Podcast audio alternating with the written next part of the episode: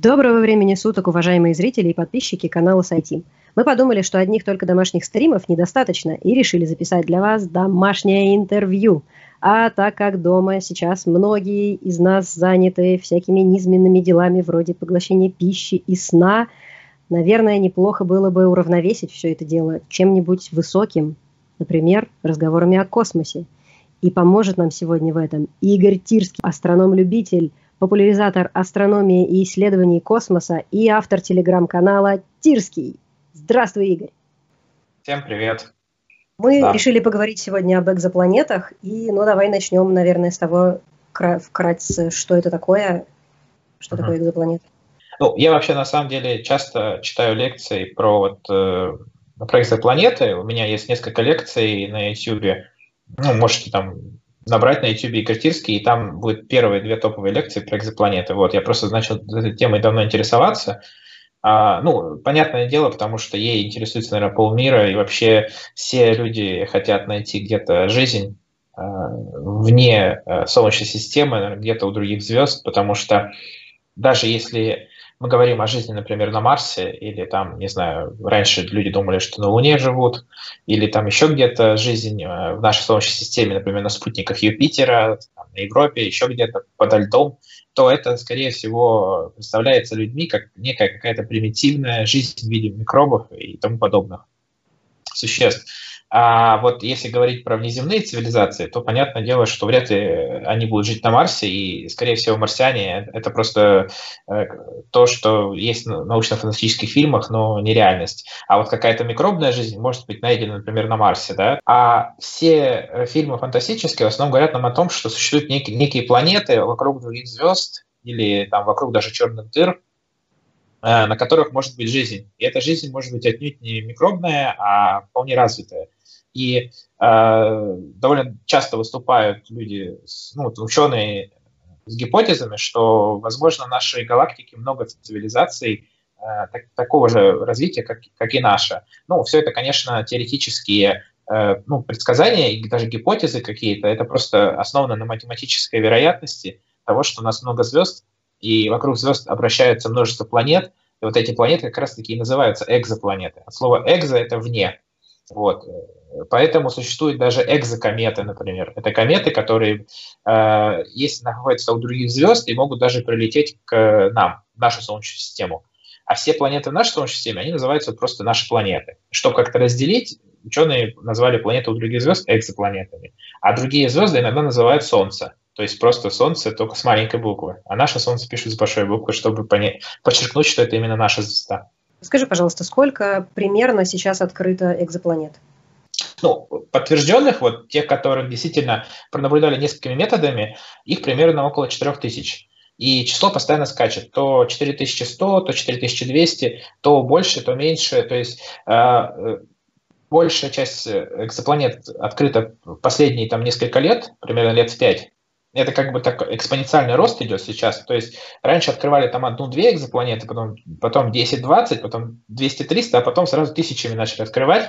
Особенно после того, как телескоп Кеплер запустили, космический. И вот он сразу открыл там чуть ли не 1500 экзопланет. Понятно, что это на моделях основано все. То есть, например, мы берем наблюдательные данные какие-нибудь, смотрим на звезду, она немножко, например, чуть тусклеет, чуть ярчает, чуть тусклеет, чуть ярчает, и мы думаем, что вокруг звезды обращается какая-то планета, которая закрывает собой звезду, и, соответственно, мы думаем, что там что-то есть, что-то обращается. Это может быть, например, пятно на Солнце, да? Как у нас пятно на Солнце есть, это может быть пятно на звезде, может быть какой-то мусор космический, может быть облако пыли, но если затмение происходит одинаковой периодичностью, нужно будет, соответственно, 2-3 наблюдения произвести, то тогда мы поймем, что там действительно какое-то тело есть, и если это тело круглое, сферическое, то оно должно определенная площадь должна закрыться от звезды. И, соответственно, мы должны увидеть падение потока на определенную глубину. И всегда эта глубина должна быть одна, пока эта планета находится на диске Солнца, на диске звезды. Как только она с диска сходит, сразу резко звезда ярче становится. Но понятно, что такое заметить глазом нельзя, даже в обычный телескоп тоже нельзя это сделать. Нужно 5-7-метровый телескоп на Земле или 1,5 или полуметровый, как минимум, телескоп в космосе. Потому что в космосе нет блокирующей атмосферы, поэтому в космосе мы можем меньше диаметр использовать. То есть вот если у нас будет метровый телескоп в космосе, мы вот можем заметить падение яркости звезды. И вот таких падений яркости у сотни тысяч звезд мы наблюдали за какой-то период времени, там, за несколько лет, и поняли, что примерно несколько тысяч звезд, у них действительно происходят такие колебания. И с помощью математических моделей ученые посчитали, что, вот, скорее всего, у этой звезды есть планета. Но потом у особо интересных звезд эти планеты пронаблюдали другими методами. То есть существуют методы, когда, например, смотрят только на звезду и смотрят, например, ее покачивание, да, то есть как она взаимодействует с планетой. Потому что когда планета обращается вокруг звезды, она не вокруг центра звезды обращается, а вокруг общего центра масс. И поэтому звезда тоже вокруг этого центра масс колеблется. И, соответственно, если она колеблется, то значит линии спектра то туда, то сюда, то туда, то сюда смещаются. И если специальный спектрометр поставить у телескопа, вот где окуляр, там, туда спектрометр поставить, то он может заметить смещение линий спектра, и можно этих смещения пронаблюдать примерно на полметра, там, на несколько сантиметров в секунду, на расстоянии там даже несколько сотен лет, несколько сотен световых лет от нас. Соответственно, мы можем при таком колебании увидеть, что вокруг этой звезды есть какое-то тело, которое постоянно периодически колеблет звезду. И таким образом это, получается, независимые доказательства того, что действительно вокруг этой звезды есть планета, а не что-то там загораживает свет от нее, например, какая-нибудь пыль, комета или что-то, что угодно. То есть количество этих самых блокирующих факторов может быть бесконечным. Вот как-то так примерно. Периодичность важна. Да, да. А правильно я понимаю, что число открытых экзопланет увеличилось с изменением методики, с совершенствованием методики их поиска? Ну, тут скорее даже наоборот, потому что самый простой способ – это метод транзитной фотометрии или вот транзитный метод. Это вот про который я рассказывал как раз-таки, когда у нас падение яркости звезды происходит, потому что планета заслоняет собой звезду, постоянно обращаясь вокруг нее. Но сейчас, когда новые телескопы появились, они уже этот способ не используют, они используют способ, про который я вот говорил чуть-чуть раньше. Это когда они смотрят на звезду и по колебанию звезды уже определяют, есть ли около этой звезды планета. То есть саму планету они не видят. Вот этот метод транзитной фотометрии, он тоже саму планету не видит. То есть планета настолько мала, что ее саму не видно. И, соответственно, метод Доплера, вот, который по смещению линий спектра, он тоже планету не видит. Он видит только смещающийся спектр звезды. Потому что звезда большая, планета маленькая, на ее фоне планета просто погаснет, поэтому она будет невидима.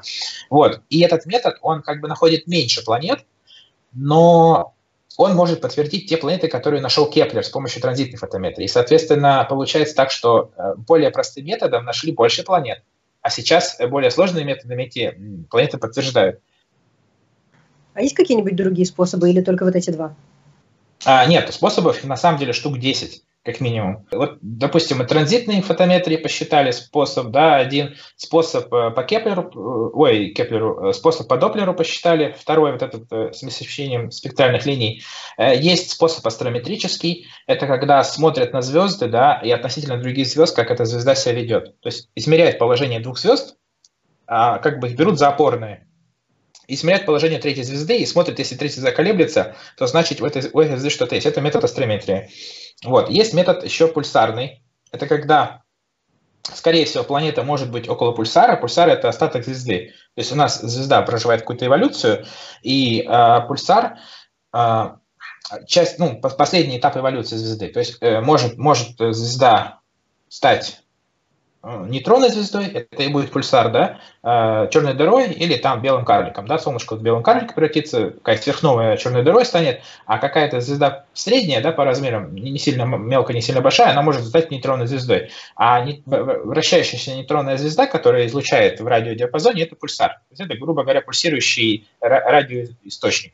Вот. Это маленькая звезда, она компактная, она размером 10 метров. Если около этой звезды была какая-нибудь планета когда-то, да, и звезда взорвалась и стала пульсаром, то планета может остаться у этой звезды и, естественно, обращаться вокруг этого пульсара. Но так как пульсар обладает очень быстрым периодическим радиоизлучением, этот период иногда достигает там, 1000 импульсов в секунду, да, это будет миллисекундный пульсар, то есть он там, ну не 1000, там 500-600 импульсов в секунду может переходить вам, у вас там вот такое вот урчание будет. Если вы будете слушать, вы, может быть, видели в интернете аудиозаписи, даже ВКонтакте можно нагуглить там аудиозаписи пульсаров, и вы там увидите щелчки, такие треск. Вот это и есть вращение пульсара. Вот. И когда вот эти щелчки идут, если экзопланета около пульсара, то вот эти щелчки могут то увеличиться, то уменьшаться, то увеличиться, то уменьшаться. Будет такой сдвиг как бы этих щелчков то туда, то сюда. И значит то же самое, как вот по эффекту Доплера, то есть пульсар туда-сюда его колбасит из-за планеты. Потому что Камилот его дергает туда-сюда приливными силами. То это, то туда, то сюда, то туда. Вот. И, соответственно, ну, при обращении вокруг общего центра массы. Соответственно, мы около пульсара таким методом можем обнаружить экзопланету. Это очень точный метод и очень простой. Это самый простой метод обнаружения, потому что мы просто измеряем период пульсара и видим, что смещение происходит. И, кстати, первую экзопланету открыли именно у пульсара. Вот. То есть, ну, вообще методов существует довольно много, их там с десяток, но они все являются вариациями одного и другого. И вот еще существует метод так называемого микролинзирования. Это, в общем, метод использования общей теории относительности, когда планета проходит рядом со звездой, да, мы вот, допустим, мы видим, точнее, звезду и планету, и вот между нами, между наблюдателем и вот этой звездой планеты еще какая-то появляется звезда или черная дыра, например. И излучение от той звезды с планетой проходит рядышком с этой черной дырой или там звездой, и мы таким образом... оно как бы линзируется, то есть как бы происходит прохождение через увеличительное стекло. Вот эта черная дыра является линзой, она искривляет пространство-время, и за счет этого искривления лучи от той звезды и планеты, они проходят через рядом с этой черной дырой и попадают к наблюдателю, к нам, на Землю. И вот они, искривляясь, могут увеличить яркость планеты, которая рядышком со звездой находится. Мы эту планету физически не видим, но мы видим немножко превышение яркости. То есть у нас сначала пик яркости идет по звезде, и потом такой называется пичок маленький такой, пик маленький. Это у нас превышение яркости по планете. И мы понимаем, что вот в этом втором пике это точно была планета, потому что ничего другого там быть не могло. Вот. И таким образом вот существует метод гравитационный. То есть ну, основных 5 – это вот транзитный, радиальной скорости, гравитационное линзирование, прямого наблюдения и пульсарный тайминг. Это вот такие 5 методов. 5 методов самое главное. Остальные методы являются вариациями. Ну еще метод астрометрии. Вот, остальные методы являются вариациями остальных, ну или плюс-минус там усложненными. Как-то так. Ты упомянул, что первая экзопланета была обнаружена около пульсара. А скажи, пожалуйста, когда это произошло? Это давно было? Ой, это в 92-м году, что ли, даже в 89-м. То есть 2 раза планету обнаруживали. Там является первое подтверждение планеты, по-моему, в 89-м году. Одно из первых. Ну, самое первое. Вот. Но его не посчитали почему-то, потому что каких-то данных там не хватило. А в 92-м году 2 астронома открыли экзопланету горячий Юпитер. Это был в созвездии Пегаса, по-моему. Это... экзопланета, она уже стала как бы первой такой настоящей экзопланетой, которую уже подтвердили, открытие уже было подтверждено, и вот им спустя почти 30 лет, наверное, да, получается, дали Нобелевскую премию за это, за открытие экзопланеты. Хотя, казалось бы, открытие экзопланеты – это чисто экспериментальная тема, не являющаяся теоретической, да, но они... с помощью приборов, которые сами изготовили, с помощью телескопов поняли, что, скорее всего, есть что-то, что мы еще не наблюдали никогда. И попытались это пронаблюдать. Естественно, это был большой вклад в науку, потому что это расширило, ну, наше представление о Вселенной. Потому что раньше люди думали, что вероятно, есть какие-то планеты у звезд, но это было на грани такой фантастики. А сейчас ученые знают, что они есть, и уже исследуют разные типы экзопланет, понимают, какие атмосферы у экзопланет, какая там погода, что там есть, океан или нет океана. То есть уже на таком уровне исследуют. А до этого люди даже не представляли, что такое может быть. Поэтому вот настолько, можно сказать, даже величайшее открытие совершили они, что им за это не дали Нобелевскую премию буквально недавно. Ну, существует не только открытие экзопланет, но еще и закрытие экзопланет. Некоторые экзопланеты, например, закрывают. И вот недавно нашумевшая новость была про экзопланету около звезды Фомальгаут. Ее в 2000, по-моему, 2-м или 3-м году, или даже 4-м обнаружил в телескопе имени Хаббла. На телескопе Хаббла тоже обнаруживают экзопланеты. И вот по прошествии некоторого времени телескоп Хаббла сфоткал еще раз то место, где эта планета должна быть. Он еще раз обнаружил ее. А сейчас ученые сфотографировали еще раз и поняли, что Оказывается, это было какое-то облако пыли или чего-то в этом духе, просто оно было похоже на экзопланету по форме, размерам, но оно сейчас просто испарилось. Ну, не испарилось, а развеялось как-то. Вот. И ученые построили модель, оказалось, что да, действительно, это все похоже на облако пыли. И, соответственно, подумали, что никакой планеты нет, и ее обратно, ну, ее закрыли. Вот. Такое же тоже было с другими планетами, с планетами Глизе 581G, по-моему, ее открывали, закрывали, открывали, закрывали, в итоге, по-моему, открыли или закрыли. Я вот уж не помню, что раз 5 такое было. Вот, честно, то есть можно следить за закрытиями там буквально каждый день. Вот, то есть, в принципе, такие события, закрытие экзопланет, они часто случаются, но они единичные. Почему? Потому что обычно некоторым экзопланетам уделяется гораздо больше внимания, пристально их наблюдают, разные телескопы, разными способами, и могут найти несоответствия. Но в целом, вот большая часть экзопланет, она, конечно, существует. Вот, например, мы нашли планету, которая находится в зоне обитаемости, и что мы дальше делаем? Как мы можем найти на ней жизнь? Ну, какие-нибудь косвенные подтверждения какие-то. Есть такая штука, как биосигнатуры. То есть это мы смотрим спектр звезды, когда свет проходит через атмосферу планеты, свет звезды, той, у которой мы наблюдаем планету, да, проходит за планету, мы видим линии поглощения на непрерывном спектре звезды. И вот среди этих линий поглощения есть интересные линии. Например, это озон, кислород, вода. Снова кислород, снова вода и так далее. Вода, другая, еще одна вода. То есть и тому подобное, СО2, метан, может быть много линий поглощения. Но, что самое интересное, если мы находим озон, значит там есть кислород. И значит, там есть ультрафиолетовое излучение. То есть под действием ультрафиолетового излучения, как мы знаем, кислород распадается, превращается в атомарный, соединяется молекулы озона, О3, да, и значит, у нас есть... Дальше озон защищает нас от ультрафиолета, потому что под действием распада кислорода озоновый слой получается. И если у нас есть озоновый слой, значит, у нас планета защищена от ультрафиолета. Значит, мы можем там спокойно, растения могут расти, там животные, микробы. А если она не защищена от ультрафиолетового излучения, то, соответственно, она полностью стерилизуется, потому что ультрафиолет, он полностью очищает все бактерии. Если есть озон, значит, там блокируется ультрафиолет, значит, там возможна жизнь. Дальше мы смотрим, если есть у нас вода, то понятно, как, в какой фазе, там пар, жидкость. Дальше смотрим, если есть кислород, ну, кислород, понятно, что озон нашли. И дальше самое главное – это метан. То есть, если есть метан. Метан, в принципе, мы знаем, да, метан выделяют коровы, да, то есть какие-то другие бактерии выделяют метан, животные, соответственно, люди, наверное, выделяют метан. Ну, в общем, короче, метан выделяют все живые организмы в основном. И если мы обнаружим метан, мы можем сказать, что, ага, скорее всего, там есть какие-то живые организмы, которые его выделили. Но есть так называемый абиогенный и биогенный метан. Ну, то есть, может быть, абиогенный синтез, это значит не биологический, не биогенный, то есть это природный, неорганический, то есть что-то, может быть, даже органическое, но оно не биологическое, да, не произошедшее от чего-то живого. Породить метан. Да, например, какие-то органические соединения таким образом сложились, да, и образовался метан. Вот на Марсе, говорят, там был метан, потом сначала его нашли, потом его потеряли, снова нашли, потом снова потеряли. То есть там, видимо, метан возникает и метан пропадает. То есть, видимо, что-то воспроизводит метан. Опять-таки, то, что что-то воспроизводит метан, это не значит, что там живые организмы. Потому что если бы были живые организмы, то они бы все время воспроизводили метан. То есть там метан был, потом его нет, потом снова был. Это значит, что что-то, наверное, неживое производит метан. То есть какой-то процесс физический, да, идет в земной коре, ну, там, в марсианской коре, и он воспроизводит метан. Может быть, подтаивает лед, выделяется метан, потом этот лед обратно, как бы, ну, то есть обратно температура падает, потом снова лед подтаивает, снова выделяется метан, да. И таким образом это вот происходит у нас в районах Вечной Мерзлоты, в Якутии.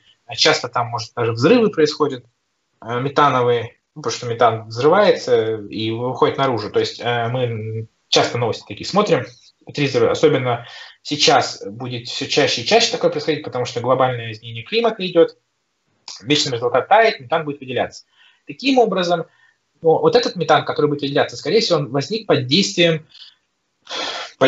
живых организмов, но давно, то есть еще в какие-то там палеоэпохи, то есть давно-давно. А вот метан, который выделяется на Марсе, он может вообще возникнуть неорганическим путем и потом запечатался во льдах, и вот его периодически ученые обнаруживают. Таким образом, нужно будет понять, есть ли на планете жизнь, только если мы найдем метан, озон, кислород, воду, и поймем, что, скорее всего, если все эти элементы есть в сборе, то вероятность, что есть жизнь, она максимальная практически. Вот, потому что все элементы будут соответствовать тому набору элементов, которые существуют на Земле. И вот мы видим еще здесь интересное вещество, СО2, это углекислый газ.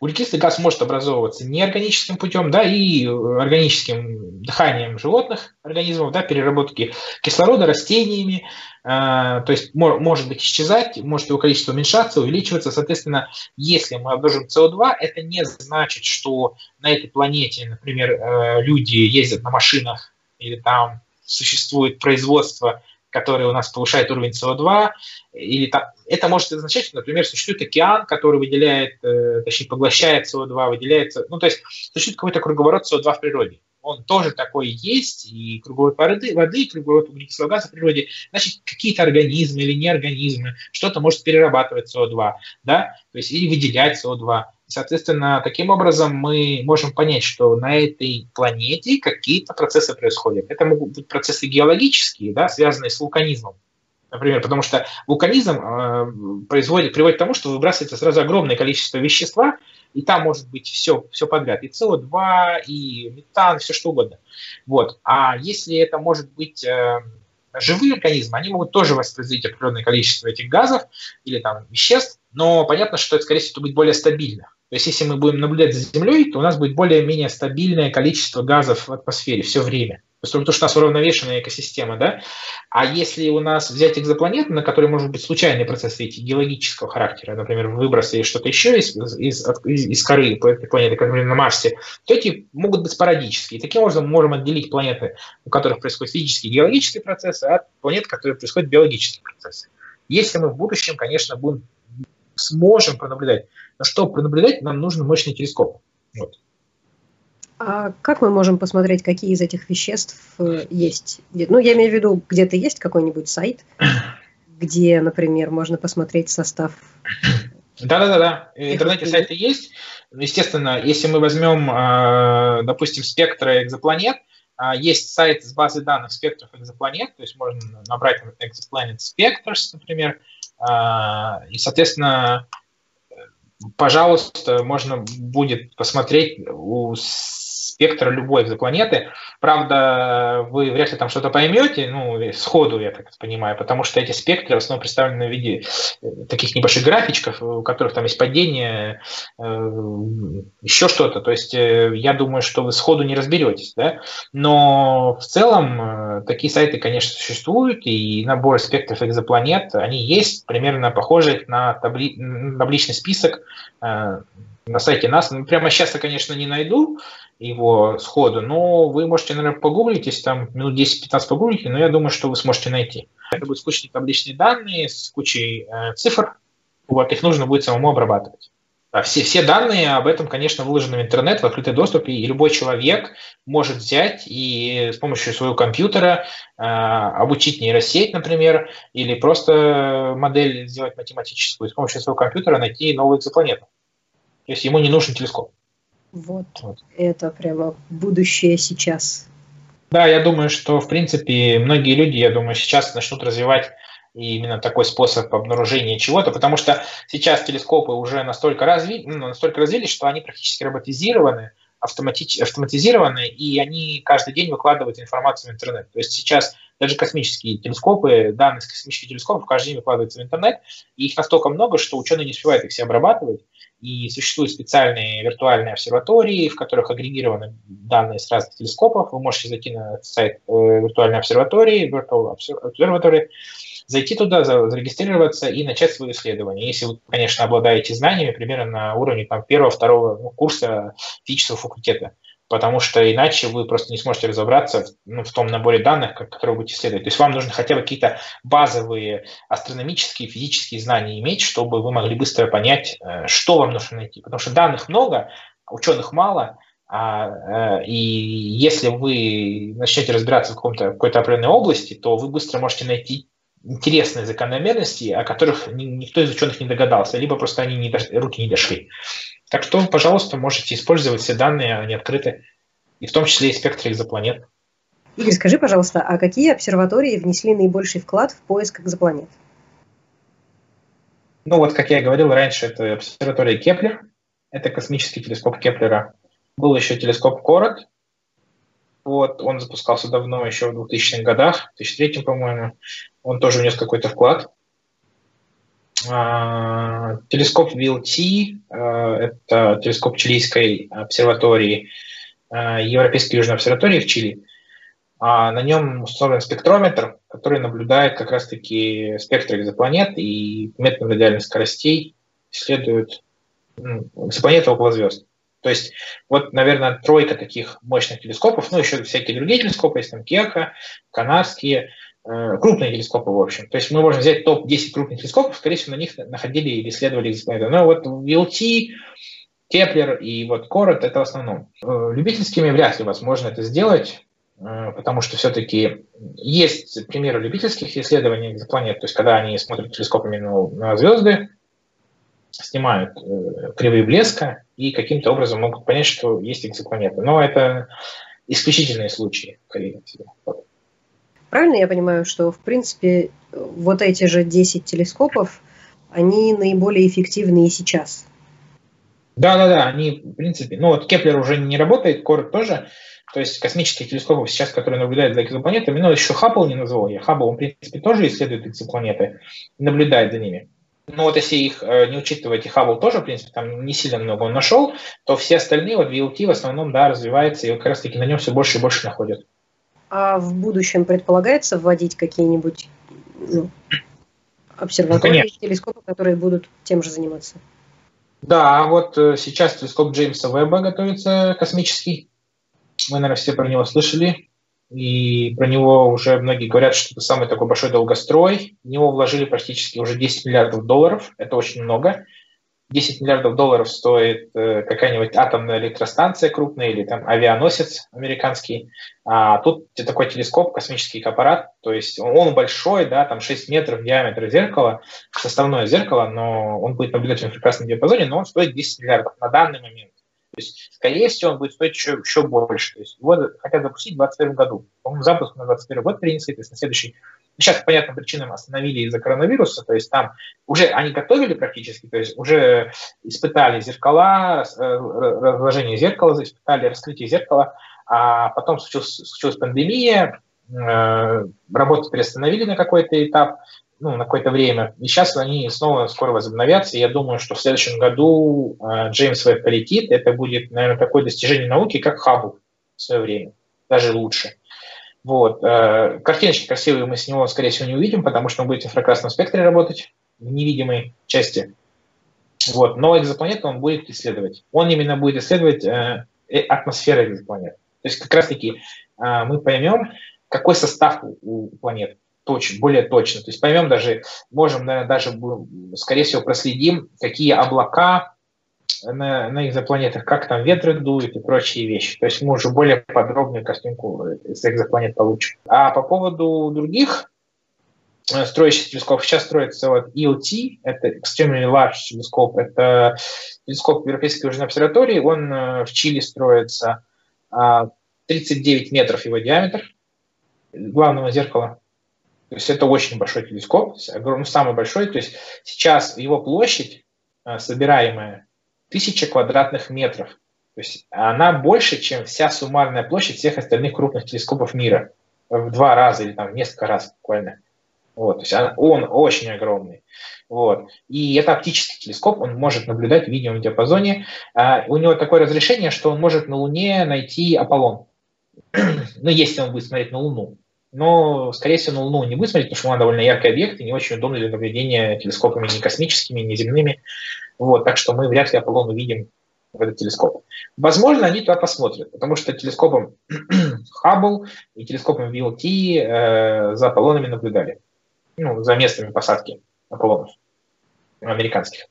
Вот. Так что, в принципе, этот телескоп обладает огромным потенциалом, будет обладать, его ввести в строй хотя в 2024-2025 годах, Вот, то есть через 4 года. Я думаю, сейчас из-за эпидемии отложат, наверное, на годик-полтора. Ну, в конце 20-х годов мы, скорее всего, получим уже первые картинки экзопланет с этого телескопа. Я думаю, они будут гораздо круче, чем телескопа VLT, даже Хаббла.